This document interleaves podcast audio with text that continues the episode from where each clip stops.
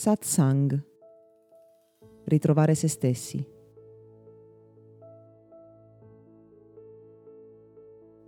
Viviamo in un mondo sempre più stressato, nel quale per giunta sembra quasi che l'essere super impegnati e costantemente stressati possa essere un valore. Cerchiamo di capire innanzitutto qual è la natura dello stress, che cos'è lo stress.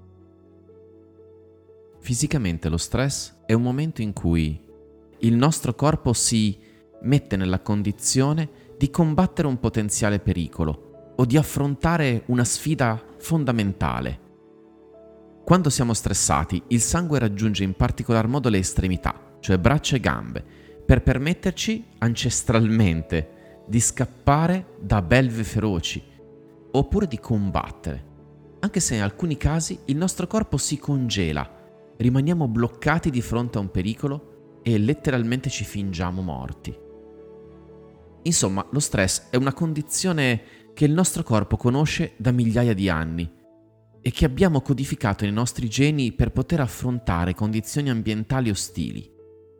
Quest'oggi però non viviamo nella savana, non abbiamo leoni da combattere. Il tipo di situazioni che ci generano stress sono tendenzialmente relazionali o lavorative, situazioni nelle quali ci sentiamo sotto pressione. C'è infatti un distinguo importante da fare perché se tecnicamente esistono due tipi di stress, lo stress buono, per esempio quello che proviamo quando dobbiamo affrontare una prestazione sportiva, una gara ad esempio, oppure salire su un palco per parlare in pubblico. E poi esiste il distress, lo stress tossico, che come dicevamo in qualche modo limita le funzionalità del nostro corpo a ciò che è urgente per combattere il pericolo che percepiamo. Quando nel nostro linguaggio comune parliamo di stress, ci riferiamo al distress, allo stress tossico. E quindi c'è un elemento emotivo che è implicito in questa condizione, cioè la pressione, cioè la paura sostanzialmente ci sentiamo messi alla prova, magari non ci sentiamo completamente all'altezza di affrontare quel pericolo, quella situazione che ci si presenta.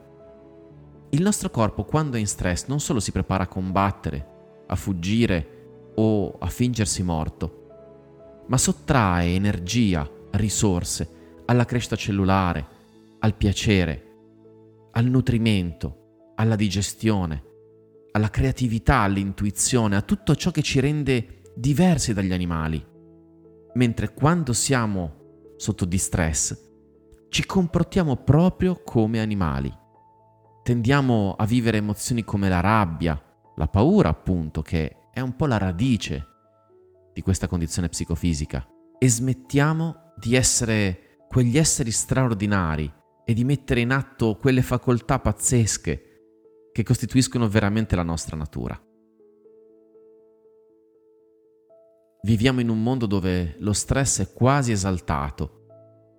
Culturalmente dobbiamo essere produttivi, sempre un passo davanti agli altri, dobbiamo in qualche modo competere, ma tutto questo ci mette nella condizione non solo di non crescere e non star bene emotivamente, sentirci magari costantemente sotto pressione, ma addirittura di ammalarci, perché quando un corpo soffre cronicamente di una condizione di stress, non è più in grado di occuparsi della propria sopravvivenza, della propria crescita, delle funzioni che magari non saranno essenziali in quell'istante in cui ci sentiamo attaccati, ma lo sono nel medio e lungo termine, perché abbiamo bisogno di nutrimento, di rinnovamento cellulare, di impiegare il nostro sistema immunitario. E quindi in ogni situazione di stress siamo totalmente vulnerabili. Siamo stanchi, non ce la facciamo più. Qual è il primo rimedio fondamentale da mettere in atto in egual misura, in egual quantità rispetto allo stress che proviamo?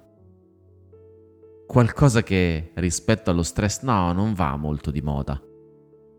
Il rilassamento fermarci, ascoltarci. lasciare che il nostro corpo faccia esattamente ciò per cui è programmato quando non c'è una pressione esterna esercitata su di noi. Rinnovarsi, crescere e funzionare al meglio.